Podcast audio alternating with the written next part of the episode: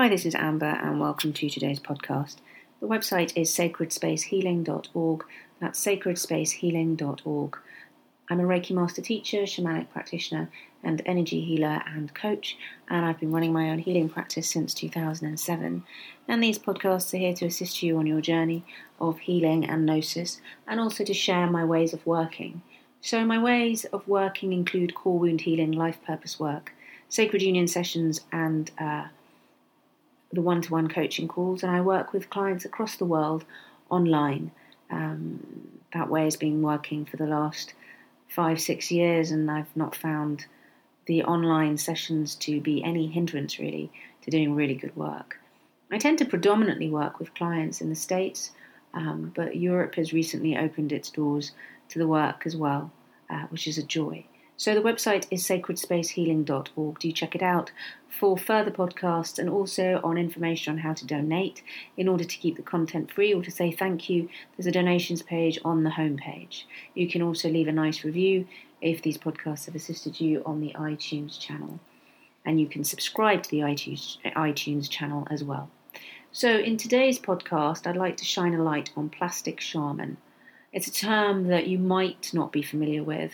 I think it's a term that's predominantly used within the spiritual industry. A plastic shaman is basically a fake. Um, that's why they're called a plastic shaman.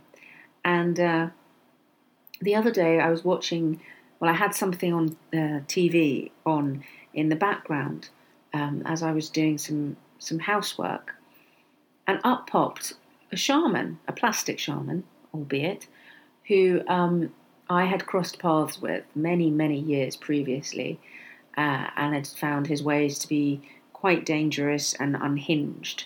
Um, he tended to drink a lot, smoke a lot, do a lot of drugs, um, and then go to plant medicine ceremonies in order to clear himself of gunk. And he would be the most sort of dramatic person in ceremony, screaming and shouting and rolling about on the floor. Um, and just had that kind of personality where he didn't really take care of himself, and so how was he ever going to take care of his his clients?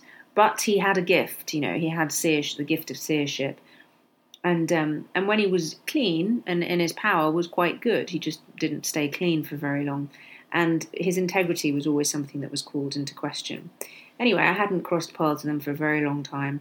wasn't sure what he was doing, and up he pops on my TV screen, and he's doing a journey for some people on a program to help them find their power animal and the feedback he's giving them on their power animal or why they didn't meet their power animal was laughable.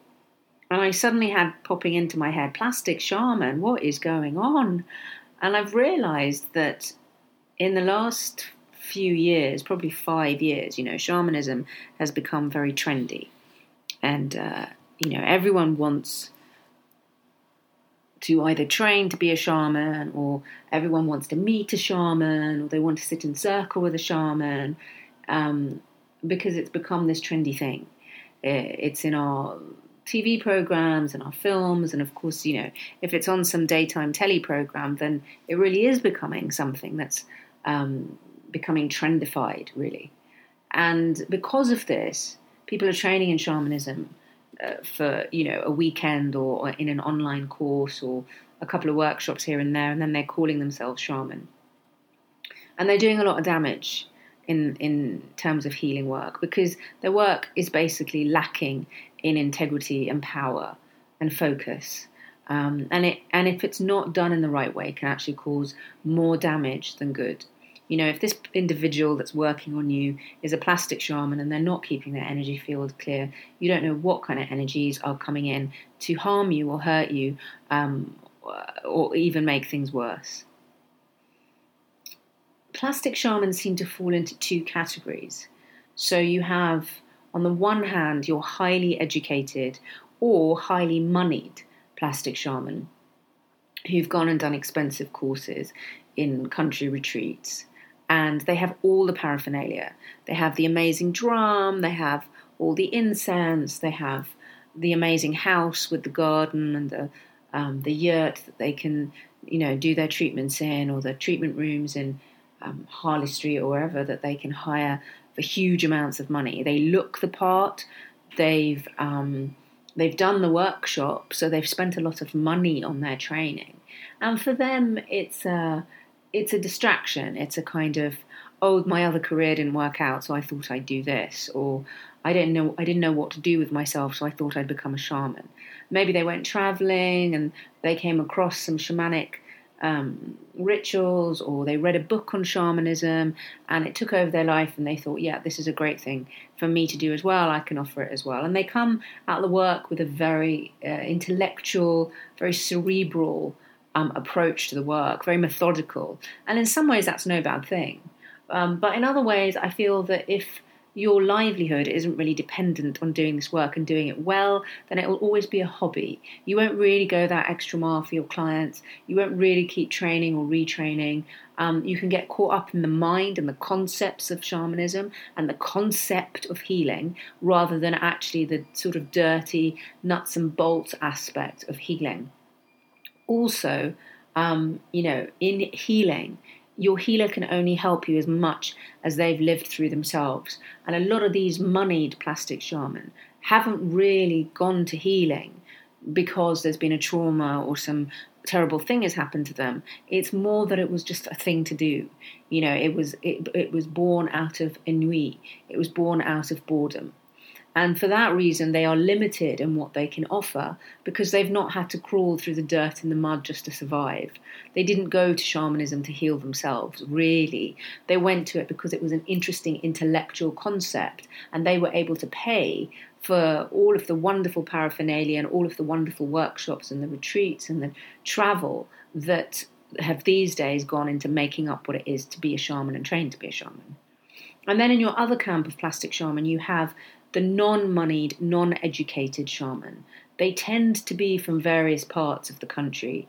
Um, I'm not going to mention those parts of the country because it will look like I'm making an aspersion, and I'm not, but they tend to be from certain parts of the country and they sort of congregate together and they are a type of individual that has never fitted in in society. They can't hold down a full time job.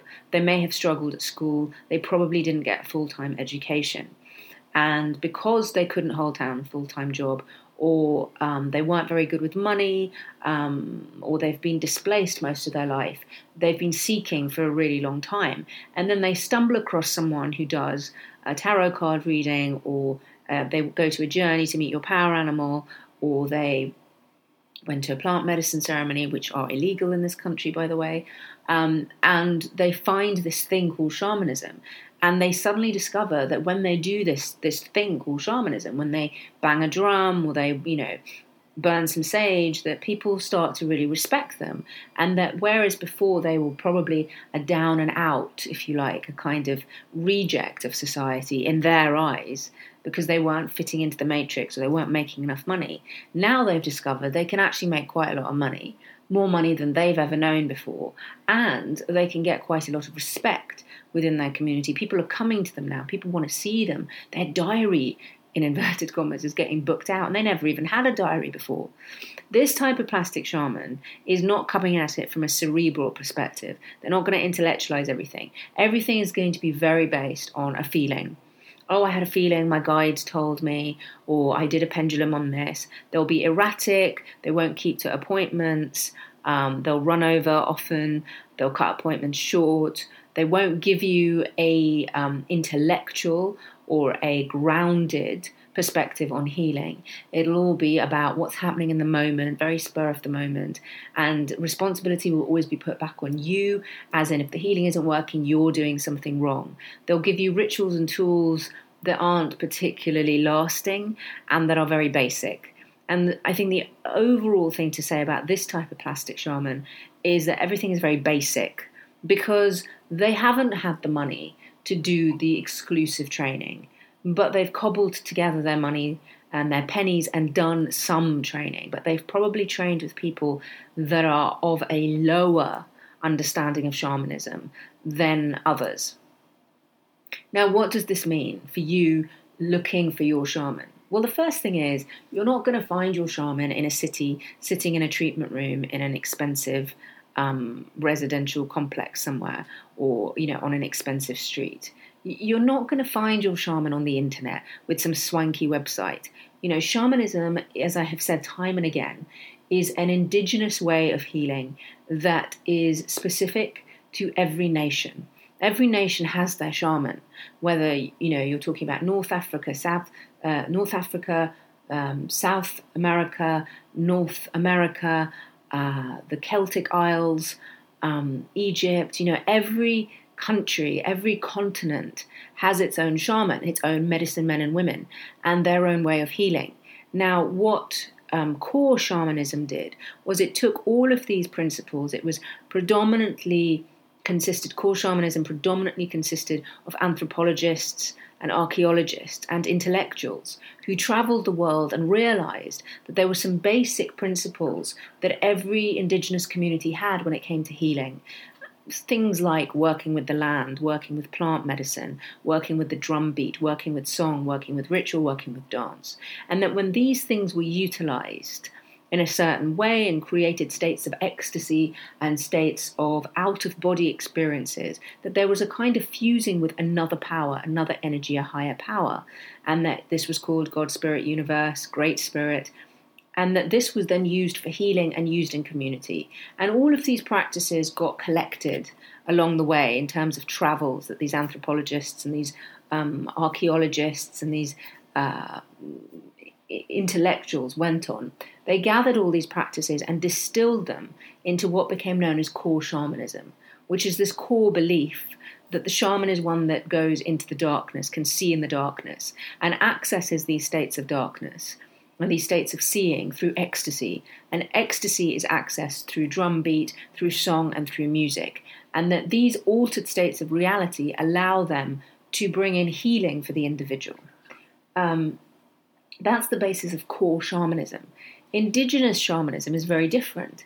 It, it, it may use, for example, there might be shaman who use um, drumming, but their way of drumming will be different um, across the world.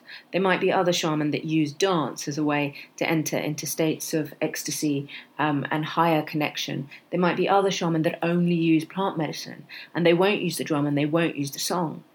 So, indigenous shamanism is different to every continent, every country, every tribe.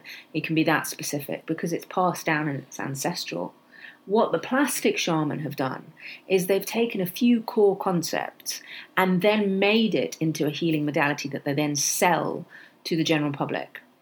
Uh, whether that's they put on a drumming CD in the background, or they drum for you, or they burn some sage, or they use a rattle, or whatever it is. But I can tell you now that most of the plastic shaman do about 20% of what your indigenous shaman would do.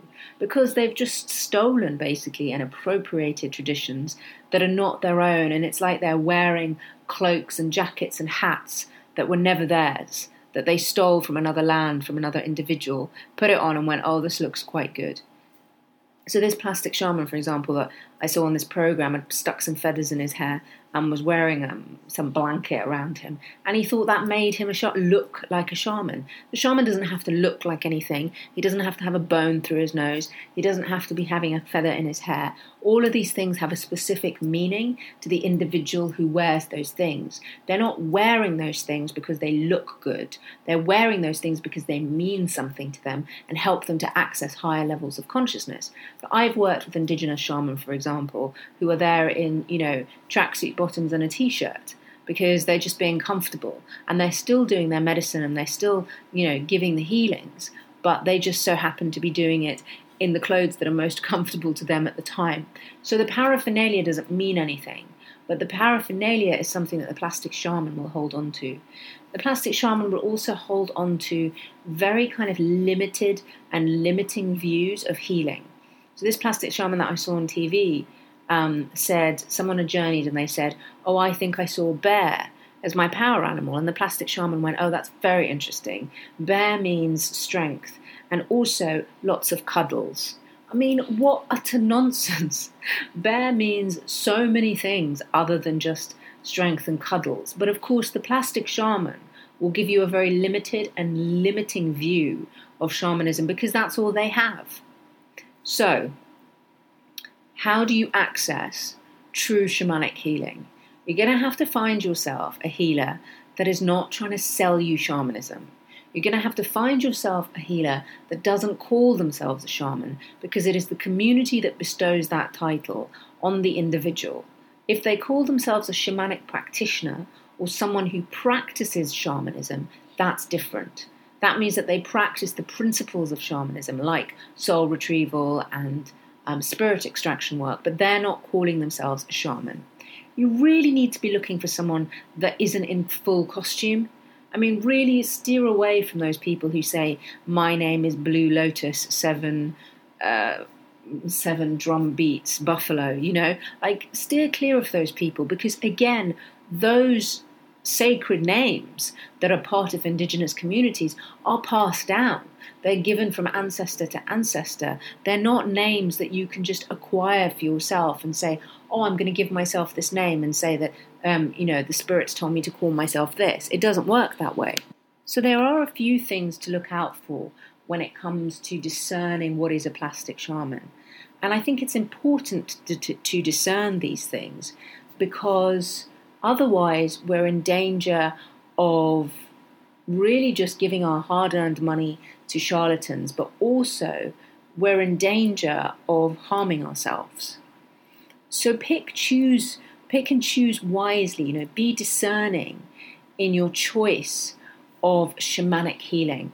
In my experience, at the moment, there are very few authentic shamanic healers out there. A lot of them are practicing things that they've acquired and um, things that they've picked up from workshops, but they're not doing the real work. And I have other podcasts out on this on why that is. The main reason is that shamanic healing is something that needs to happen in community. You need to be held by the community. Um, shamanic healing is something that needs to happen out on the land. Shamanic healing is something that is a vocation, it's not something that you choose to do. And often, Indigenous healers will have daytime jobs and then they'll probably do a healing in the evening or at weekends with their community for their community. It doesn't become a full time business. Shamanic healing has become a full time business. It's been appropriated, and now you have workshops to meet your power animal and workshops with ecstatic dance and teaching workshops and, and so forth. And all of these things go against the very nature of shamanism. The other thing to say about shamanism is that it's become glamorized and romanticized, but actually, it's a very um, precarious lifestyle and also a very precarious way of healing. It's when done with integrity and with power and with connection and conviction, and in the light, it's profoundly life changing. But in the hands of people who don't know what they're doing or in their or are in their ego, it just becomes a form of magic. And as a form of magic, it can be really harmful. It can cause a lot more damage. It can take people off their paths, um, and uh, it also has a reputation for being misused, even by those that are in the indigenous community and that it creates a lot of, you know, shaman are very competitive with each other, and there's a lot of top dogging and so forth that goes on. So it's become romanticized and misunderstood a great deal. And I think if you want to know more about shamanic healing, do your research, you know, do your reading, um, and don't read the mainstream books that are out there. Try and find authentic um, literature from Indigenous communities and also read up on different practices within different Indigenous communities and then work out what feels right for you and what feels authentic for you. And because it may not even be the right healing modality for you. I was drawn to shamanism uh, at, at a very young age without even knowing that's what it was called. And I stepped into it very tentatively, and I never, ever had the intention to be a shamanic healer. But in learning the principles of shamanism, I was seeking to heal myself. And as I did that work, people asked me for healings, and the title of shaman was bestowed upon me by my community. Um, I no longer do shamanic healings in person. I don't even offer them remotely anymore. Um, but I have taken a lot of the principles of shamanic healing, such as soul retrieval and spirit extraction and clearing work, and combined it with the other energy healing work that I do and I'm trained in. And so what I offer is something that is uniquely my own. And again, that is the path of the, the medicine worker really is to offer something that is uniquely their own. And so the plastic shaman will either offer you very rigidly what was, you know, laid down by their teacher, and they'll never veer from it in an intellectual way, or they'll um, offer you something that is very um, haphazard, you know, it's very sort of lacking in boundaries, and it actually isn't even shamanism. They'll be doing angel cards and crystals and all kinds of nonsense as part of the healing, which isn't even shamanism. Um, because they've just cobbled together some stuff, but they will call it shamanism because they're plastic shaman and they're really attached to this idea of being seen as a shaman. Um, and they will often have renamed themselves. So they'll be called something nonsensical when their real name is, you know, Bob Smith or something. So um, do your research, be discerning, and uh, have a certain degree of cynicism about you when you're seeking out your shamanic practitioner. Um, and if in doubt, wait, wait until it feels right. The website is sacredspacehealing.org. That's sacredspacehealing.org. Wherever you are on your journey, I wish you much joy, love, peace, and abundance. Until the next time.